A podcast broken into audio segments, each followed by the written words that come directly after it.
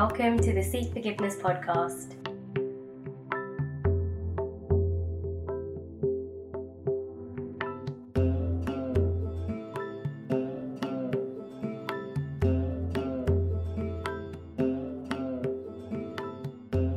Hello, welcome to the Sikh Forgiveness podcast. Today we're showing the audio from a video interview that was conducted with Raj Singh Rainu, who wanted to discuss life following the loss of his partner Nim to stomach cancer. Raj discusses issues around loss, death, mourning, and grief, as well as life as a single parent now. We will include information around support for people with cancer and loved ones of people with cancer in the description to this podcast. If you'd like to donate to Sikh Forgiveness, you can do so by following the link at ko.fi forward slash sikh forgiveness. Any donations given will be used for future SF projects. So I'm just wondering if uh, you'd be able to give us a bit of a background as to who you are and, and, and we can go from Yeah, sure, okay. Uh, my name's Raj, um, born and bred from uh, Leamington Spa. I've got three young children. Uh, Naveen, she's 10, Avani, she's 6 years old. I've got a 4 year old son, Viren.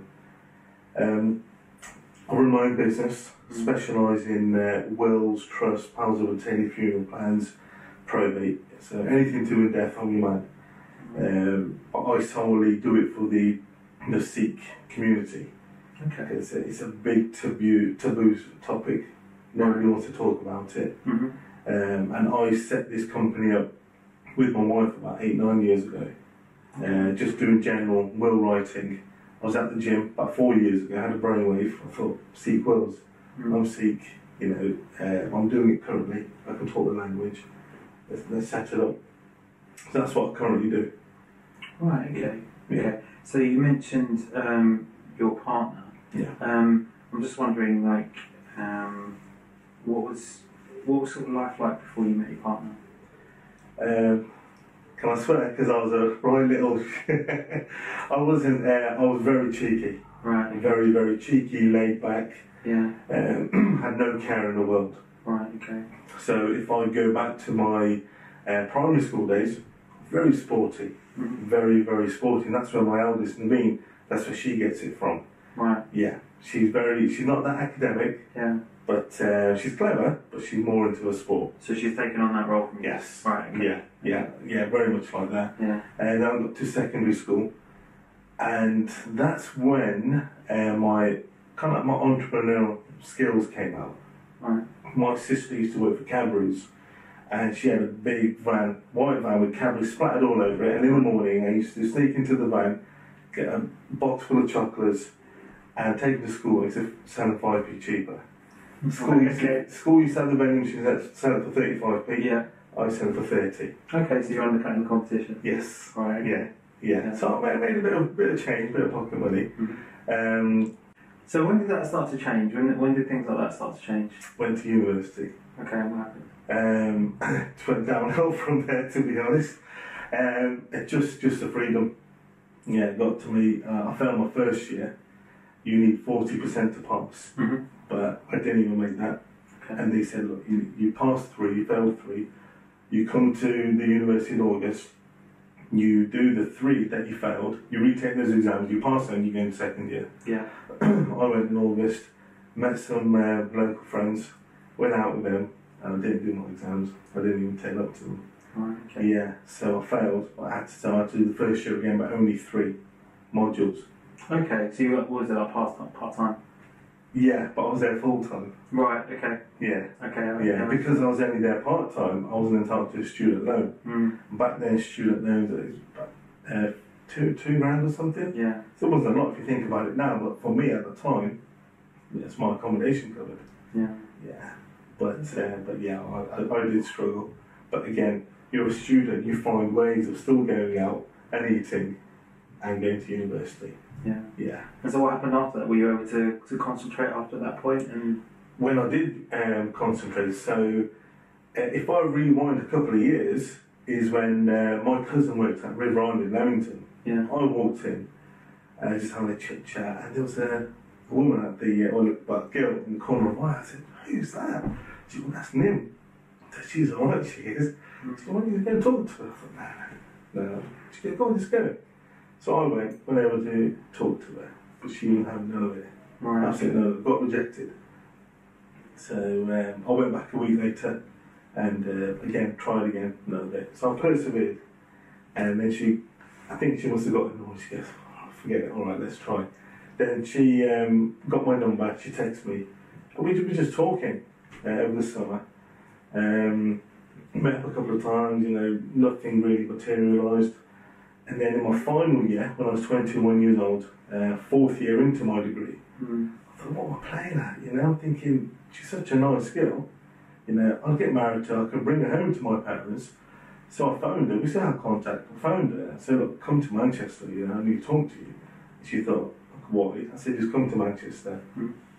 She was at Keele University, she went all the way to Manchester, got a train, got a cab to my place. She goes, everything all right? I said, yeah. I said, why don't you, you know, just try and get together? She goes, what? I said, you know, let's try. Mm. She goes, is that it? I'm like, yeah. She goes, I thought somebody had died or you needed money. I thought, well, I do need money, I'm a student, but Yeah. let's just try, you, you know, see what, see what happens. Right. And then that's when things start picking up. So, Okay. yeah, so I passed my degree because of her, because she helped me just focus. Mm. She helped me do my dissertation, or just do my dissertation. Right. Okay. Yeah. Yeah, So you had you had a new lease of life, a new a new Yeah. focus, new aims. Yeah. Right. Yeah. And, and, what really sunk in for me was that I'm not going to bring home to my dad if you haven't got a degree. Yeah. Because her dad's a PhD and a doctor and quite high in engineering. I thought, okay, if this person's for me, then I want to be accepted in her family. Because it's not just, you know, she's not just your wife, you, you get married to the whole family. Yeah.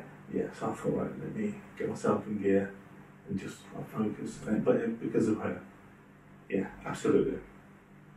Okay. Definitely, because of her, yeah. And what was life like when you were when you once you guys got married? wasn't really much of a change to be honest because we were together for a few years. Mm. I'd known her for probably about six years before, you know, uh, altogether. Uh, it was just her moving in, and she would come. We were both working in Stratford, uh, Stratford upon Avon uh, when I worked in in call centre. So uh, she would come to my house, pick me up, and then I would drive her, and we'd go together. Right. Yeah, but and that continued after marriage. So it was kind of the same. It was kind of the same. But we wanted children young.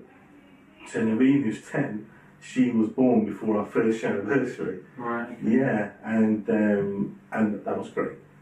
That was great.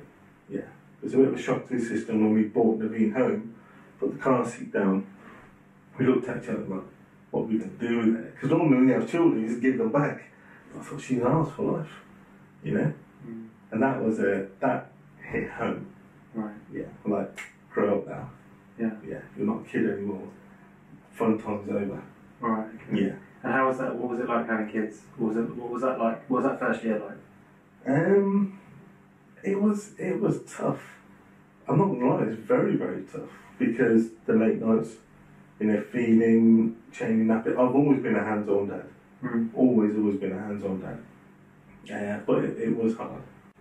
I'm just aware that we're, we're going to be talking a little bit more about uh, like stuff that was a bit difficult. Yeah. Um, and I'm just uh, wondering how to, to, to ask it really, but I suppose maybe it would be an idea to just to ask it, say like what happened when things started changing, Yeah. and, and and by that I mean what happens like when um, Niven was diagnosed. Yeah.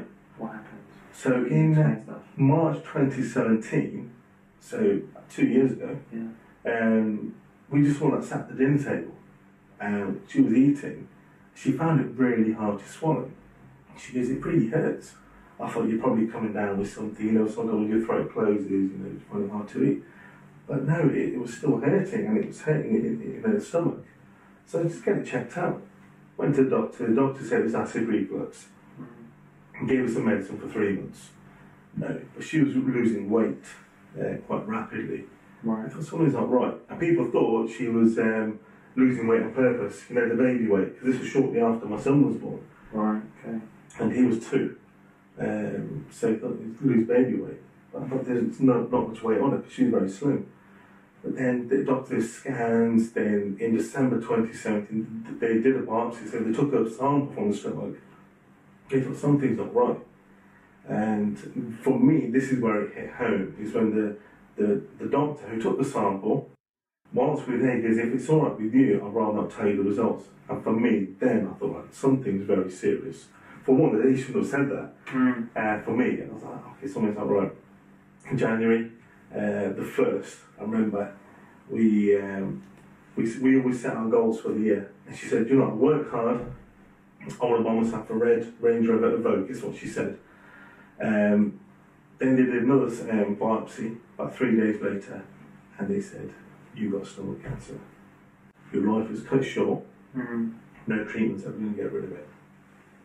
And we were like, what? They're like. I'm really sorry to say, but yeah, your life is cut short. Um, and she, then we left the room. She obviously burst into tears. We left the room and we sat in the car and I went back in. And I said, how long? And the doctor said, you really want to know? I said, yeah, tell me. Mm. Probably got my 18 months, two years left. I was like, okay. So in my, that's when I started processing everything. Right. And what was that like for you at that time? Like, having heard those words 18 months, two years left, what was going on in your mind? So it was a mix of emotions. Right. I'm like, I'm going to fight this, you know, because we're not going to let a doctor, the doctor's going to be wrong. We're going to let a doctor dictate saying, you know, my wife's days are numbered. At the same time, doctors can be right as well. Mm. So there's a mix of emotions, very confused at the time.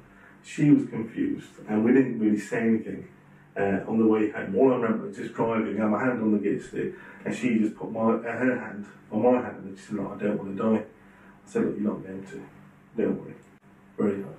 And what was it like in terms of um, family support? What, what was that like for you? Um, it's it was a lot for everyone to take in. Mm. You know, uh, we told her family, like her mum and dad, her siblings. Um, she didn't want anybody else to know. Right. She's a very private person, and that, that, that's all we told. Right. Um, but it was hard for them to accept. Um, so it was very, very difficult for when they would come round or they wouldn't come round. Um, but as long as I was there for Nim, she's like, that's fine. I don't want anybody else making about them, but it's it's about me here. I'm the one that's suffering from this. Mm. So I had to be there for her and it's blocked everybody else out. I don't blame them, I don't blame the, the, the family members because they're thinking, you know, it's, it's our daughter, it's our sister, you know, what's going on? Yeah. Yeah. So uh, at, at the early stages, it was difficult for everyone. Very difficult. Yeah. We just didn't know where we were going. Right. Yeah. Right. But there was, because she was losing weight, she couldn't eat, Mm. they said you can't do chemotherapy. So what they said, because you, you need to be above like 48 kilos or something, and she was Right. very, yeah, she was like about 44. Right. And so what she had to do, she had to do, put like a, a pipe in her lower bowels, small bowels, Yeah. and get fed through a machine. So Right. every Friday we would get liquid food delivered to the door, Mm. hook it up to a machine for 10 hours every night, she'll get fed. Did that for all four weeks, and she did gain a bit of weight. They said, that's fine, but we just want to check your liver uh, because there's a blockage in there. Mm. So they did all the scans. They said, what we're going to do, simple procedure, we're going to put another pipe through there and then drain all the bile, all the fluid. Right. Um, but the operation went wrong. What was that time of life like for you at that point? stressful because the children, I seen the nurses coming in, they made friends with the nurses, but they didn't know how poorly their, their mum was. When, because Nottingham messed up the operation, we wanted to get her out there, bring her closer to home. Uh, Nottingham to Leamington, you can imagine, um, hour and a half on a good day, two hours on a Yeah, bad day. yeah. Juggling between the kids, so one mother would stay there, uh, we would swap every two, three days. Because the kids needed a parent at home. Mm. Thought let's bring back to, to Coventry, which is only 20 minutes up the road. Um, and that's when the consultant there looked through all the notes and said, Do you know you've only got 12 months left to live? And that is the first time Nim heard how long she had left. When, when I asked the consultant in January, Mm. they said tw- 18 months, two years. Right.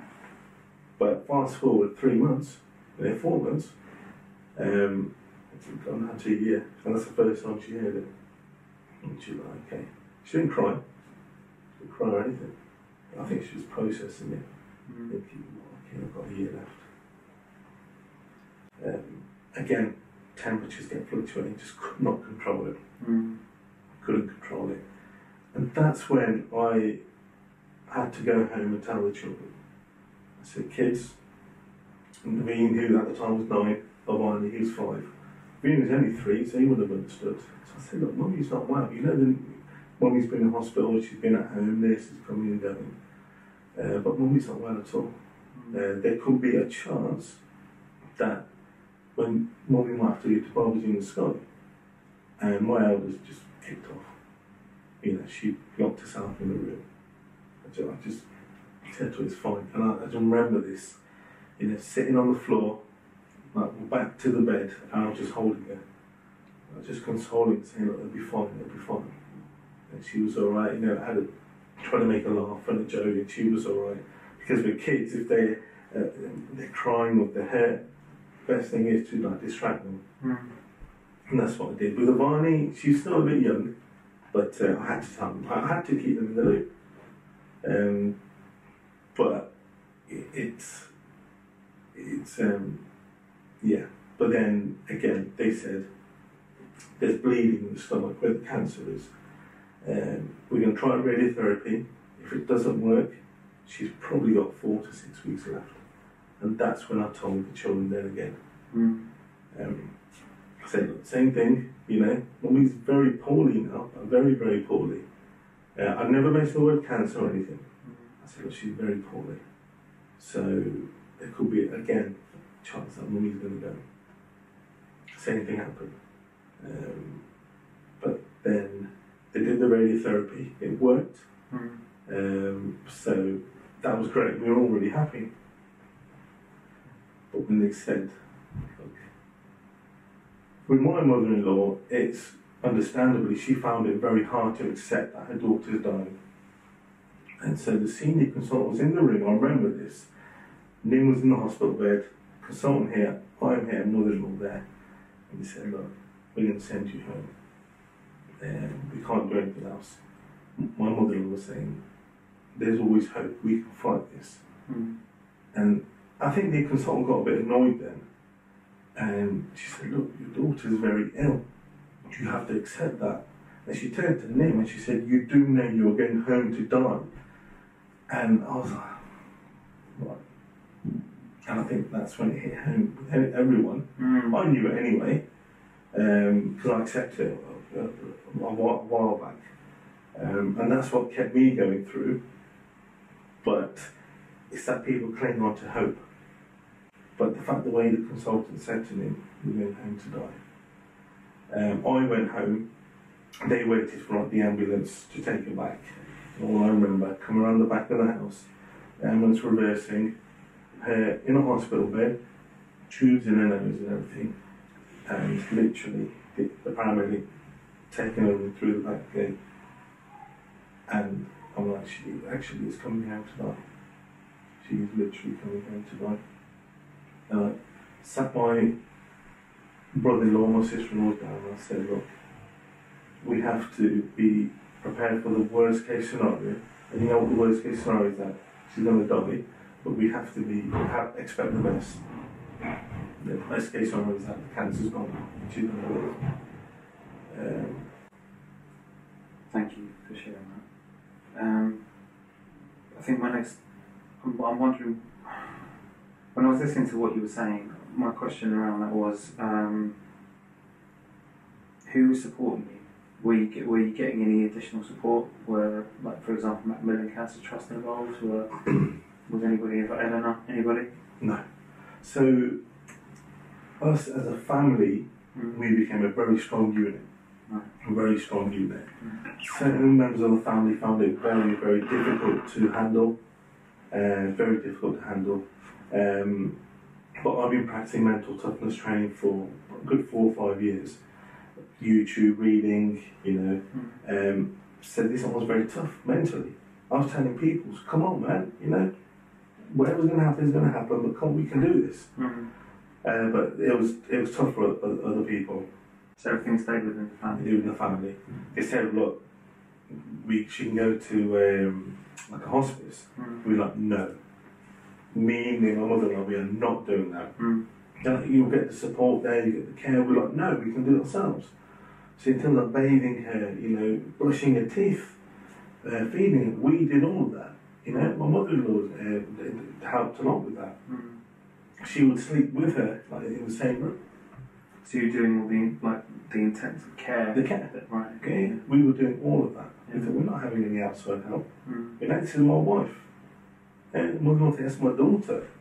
This is what we're going to do. It's our duty to do that. Mm. Yeah. So what was headed elsewhere? In terms of it, uh, the additional support that you were offered, what what would you prefer? What would what would you like to have happened if, if it was like a if you had a best case scenario in terms of what people were offering you in terms of support and care? How would you envision that? What what would you have seen? If I'm being completely honest, there probably wouldn't be anything better than our own family helping.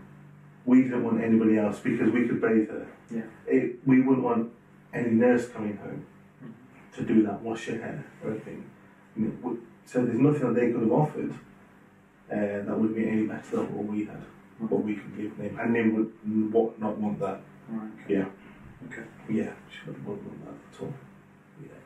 And then um, I suppose maybe if we could talk a little bit about what happened after, like once Nim passed away. Yeah. What what occurred and what happened to you as a family? What was going on for you as a unit, and Yeah. even in the wider family, what was going on? For you? Yeah. So, um, in terms of the wider family, no one knew. And again, they didn't want anyone to know. Right. Yeah, didn't want anyone to know because she's a very private person. But we said, you've seen the same old faces, you know? Mm. What about some of your friends? Get some of your friends to come in. She goes, no, I don't want to. I thought, come on, just try it. And she shrugged her shoulders. And for me, I said, yes, so I'm going to do it. Called a couple of her friends, you know, and it, she actually needed that because it brought a bit of colour in her cheeks, you know. She perked up a bit. Mm. And it was, but it was hard for her friends to see her like that. Very hard from what she was like before to what she's like now. Lost a lot of weight, no makeup, you know, her hair like thinning, and it was. I did warn them beforehand. Mhm. Um, but in her last four or five days, um, everyone came round every single day. Um, you know, they'll stay late, come early, stay late. Uh, but we had a set routine because she's still being fed by this machine. Mm. Um, but it got to the point where it, it wasn't going through anymore. It literally just go and come seep back out. Right. So we had to stop feeding her. Um, and the nurses said she's very, very ill. Mm. Very ill. I don't know how ill. They said, we're talking about maybe a day or two. And I was like, okay. Um, I said, what we advise is they give some kind of medicine, diazepam or something like that. We just slowly inject. It's not strong, but it'll relax them. Mm. Um, that's what they give. I did. I said before you give it, I need to consult the family. So even though next of kin, you know, uh, let me consult them. Mm. And the next day, they, well, I spoke to them and said, okay, if it's not strong, we'll do it. Um, next day they put it, and she, literally she like she's fell asleep. She's breathing, but it's very like deep. Mm. Um, but it was like long breaths. Um, on the 19th, um, it was just, we were sat in one room, so, uh, her brother and sister was sat with him, and they said, all, all we heard, hang on, her breathing's getting a bit shallow, so we all ran into the room, and she took her last three breaths, and that's it, she went. Um, you know, um, but again, the emotions were everywhere. I everyone knew this time was going to come. Everyone knew that, uh, but it's easier said than done. Uh, but I, I knew it was going to happen. I expected it. Mm. Yeah. It's a slow build up to an event. Yeah. And Yeah, the event happens, and then everybody has their reaction yeah, afterwards. that's it. But again, it's easy for me. I've been doing mental toughness training, um, planning for end of life, life yeah, that's what I do for a living. I've worked in the funeral industry, so I've done funerals before. Um, so in my head, I played exactly what was going to happen. I thought when Nim passes away, I'm going to give time for the family to say their goodbyes. I need to call the funeral director. They're going to come. You know, they're going to come to the house, open up the body bag, put a body in, zip it up, and just take it. I knew all this was going to happen, Mm. but nobody else did. You know, because they'd never seen it before. Mm. And it was very emotional, very, very emotional at that time. Then that's when we called, um, the phone calls were made from, you know, like my Jack Judd, Dyer, cousins and so on, you know, Nim Spore and said, look, you know, she passed away. So everyone just came, 11, about 11.30 at night she passed away. Mm. And everyone said we had a full house. Um, it was just, just surreal, you know. That the whole room was empty. And he said, look, just give Raj a chance to say goodbye. Um, and don't forget, at that time, there's all this commotion going on, very loud, but the three kids were asleep upstairs. And then my sister-in-law said, look, why didn't you get Naveen to come down and say goodbye when she's passed away? Um, I was like, I don't know. I actually don't know what to do. But then I just do it. So we called her, called her down. No one in the room, just me, Naveen, and him. I said, look, mummy, she's asleep. You know, tell you what you want to say. Say what you want. What do you want to say to her? And I just remember she held her hand and she said, um, get better, mummy. Uh, you know, I love you. And I was like, okay. And then I took her in the, in the other room. Then I spent a bit of time with her. Um, went outside and I just called the, the funeral directors. I said, look, and these are the people I used to work with. I said, look, um, Manny, I need to come to my house. This is about um, half twelve. Come to my house. And I said, all right, I said, no. My wife just passed away. He's like, what? I said, my wife just passed away. Um, things like, all right, okay. He's obviously asleep. I woke him up. And him and his brother came. Uh, and again, like I planned in my head, played it in my head, they came. Mhm. And they, they put her in. Zipped her up and then they took her. Um, it was just, it was just, I don't know, something like out of a movie. And I remember next morning, everyone went. I went upstairs and I said to Levine and Avani, I said, you know, I've been saying to you about um, mummy not being well. Um, and take, Barbara taking her. Mm. Um, and they're like, yeah, I said, look, Barbara's now taking mummy to the sky. Right. And a bit look of con- confusion. So I brought Naveen downstairs. Naveen expected mummy to be on the, on the bed. It was all empty. And she literally was like, no, no, no, it can't be. She ran upstairs. Um, locked herself in the room. I, I like banging the door, saying, Naveen, open the door, open the door. I went in and gave her a hug. I don't know what to say. I couldn't say everything's going to be okay, mummy's fine. Mummy's gone. You know, in my head I'm thinking, look, your mummy's not here anymore. So it took a bit of time to calm her down, and Avani said the same thing, took her down. She looked around the room, and she walked, sat back in the other room, watching TV, and she was like, so how did mummy go then? I said, well, Bobby said, come on, mummy, it's time to go now. But before you go, give a kiss to your children, and then we'll go, go to the sky. She said, okay. How did she go? I said, well, she flew up. Mm. And she's like, okay, she goes, can we FaceTime, mummy? And I was like, well, literally in the corner, there's a phone there. I said, look, Marley, we can't, look, mummy left her phone there. Um, she's like, okay. I literally, I gave her a hug, and I literally just burst into tears. I was doing it very quietly. I didn't want her to know. Mm. Yeah. Um, that was very, very tough for me. As soon as she said, Can we FaceTime mummy? I was like, oh, can't, I can't do it. Um, but she's very different to Naveen. Naveen's very emotional, Mm. but Avani, she still is quiet. You know, she's still very quiet. Then Viren, you know, it's three at the time. When's mummy coming back? I was like, mummy's not. Mummy in hospital. So, nah. Mummy's above in the sky. Mm. I remember just jumping on the sofa, looking out the window. Mummy, when are you coming back? So even mummy's not. You know, and this was- this was going on for a good few weeks, few months. Right. And we, I remember I just sat in the car, and um, he was just looking in the mirror, and he was looking up in, in the in the sky. He goes, "I love you, mummy." I was like, "Oh, don't, I said, don't." And he still says, "He goes, you know, I really miss mummy.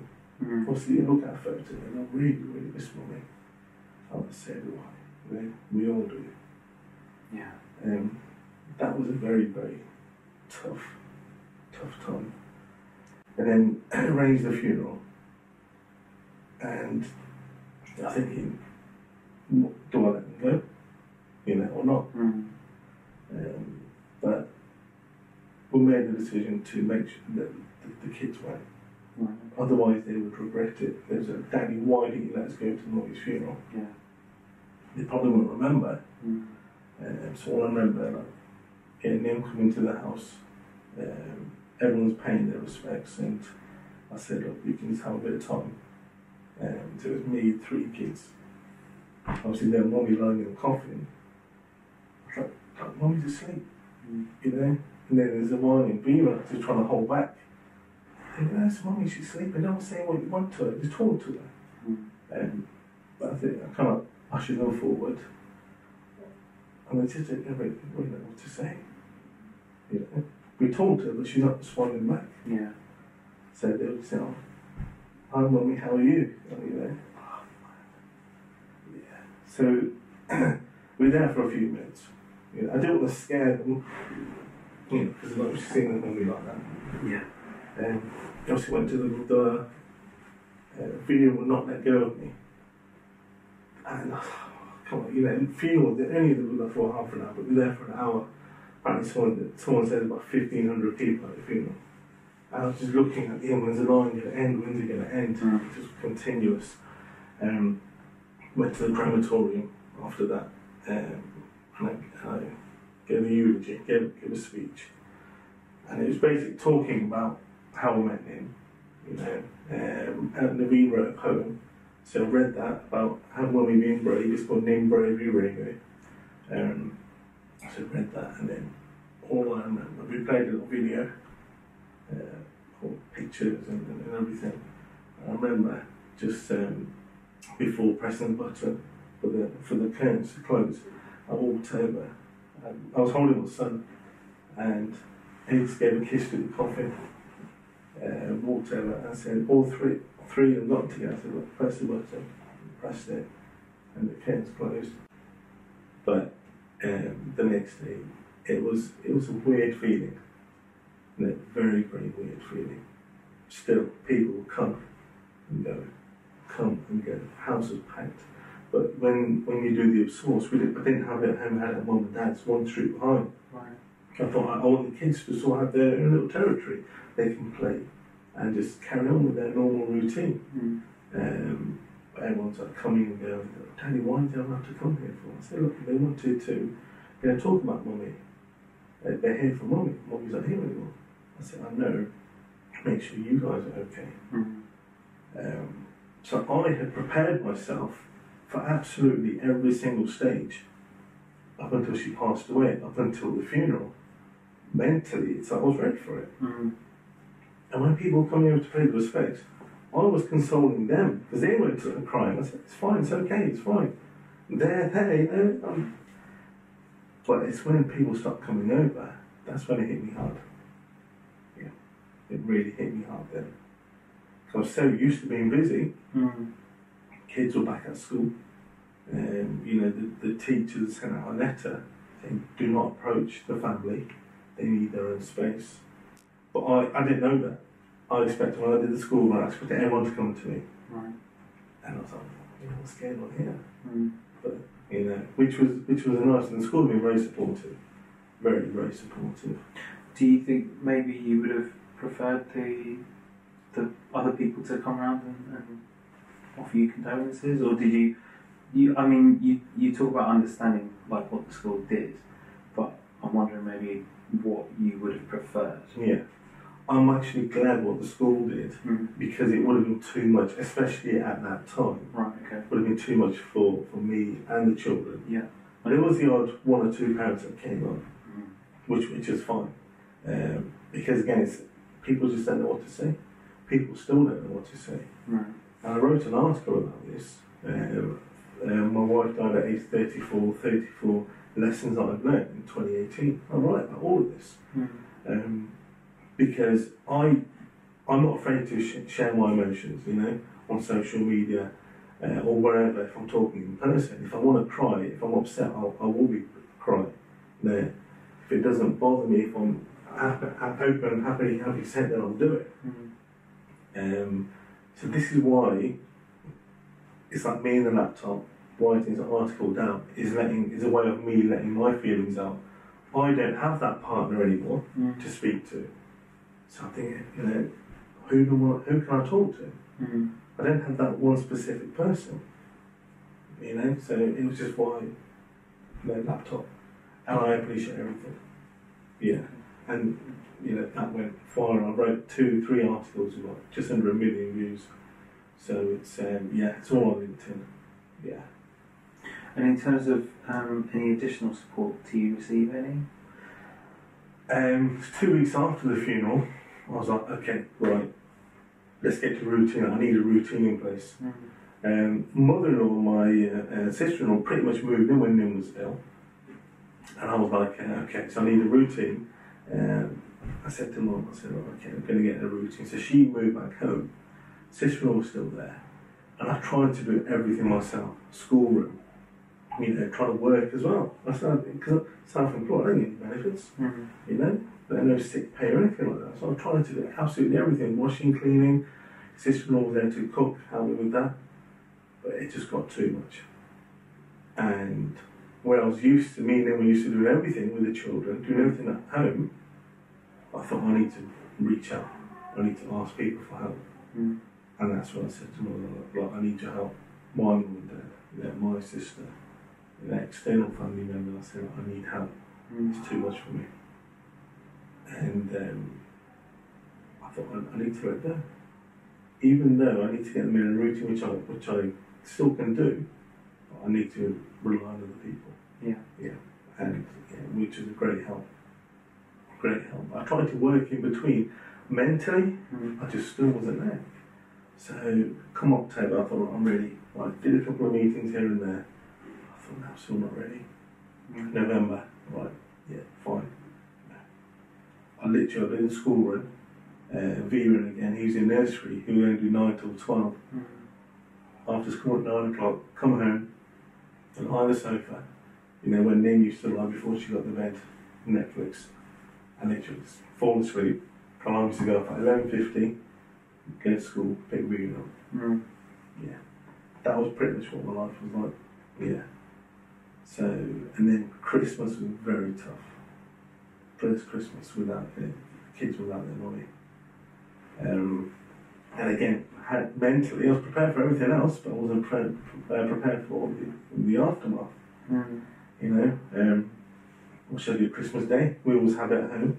Go to my mum and dad's, because my mum's birthday, go to my in-laws for a bit, and have Christmas dinner at home. I can't cook Christmas dinner, you know. So we just we did the normal rounds, we went to my cousins, which, which was nice. All I remember uh, waking up on Boxing Day, we got handprints done of Nim's hand, got it for all the family members, and that was framed on the wall. Mm. And all I remember waking up Boxing Day, just next to me. Um, I was just basically holding on to it. I said, I can't do it. I can't do this without you. Where are you? And um, it was just that. Uh, I found, I found that really difficult, really, really hard.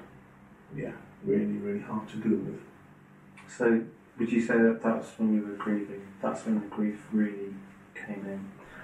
when the grief actually hit me was um, again I didn't really cry at any point apart from when Avani said about the FaceTime thing. Mm. Um, I went to Manchester in uh, October, uh, and I thought that's when we first got together.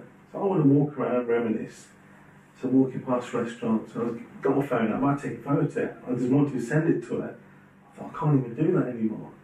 So I put my phone away.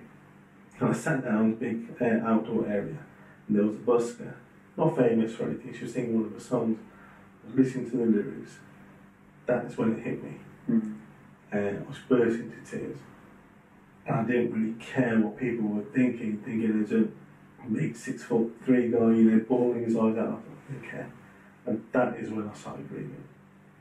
That's when it really, really hit me. But then there were times when I'd, I'd grieve for a few days here and there and then carry on. I had to carry on for the children.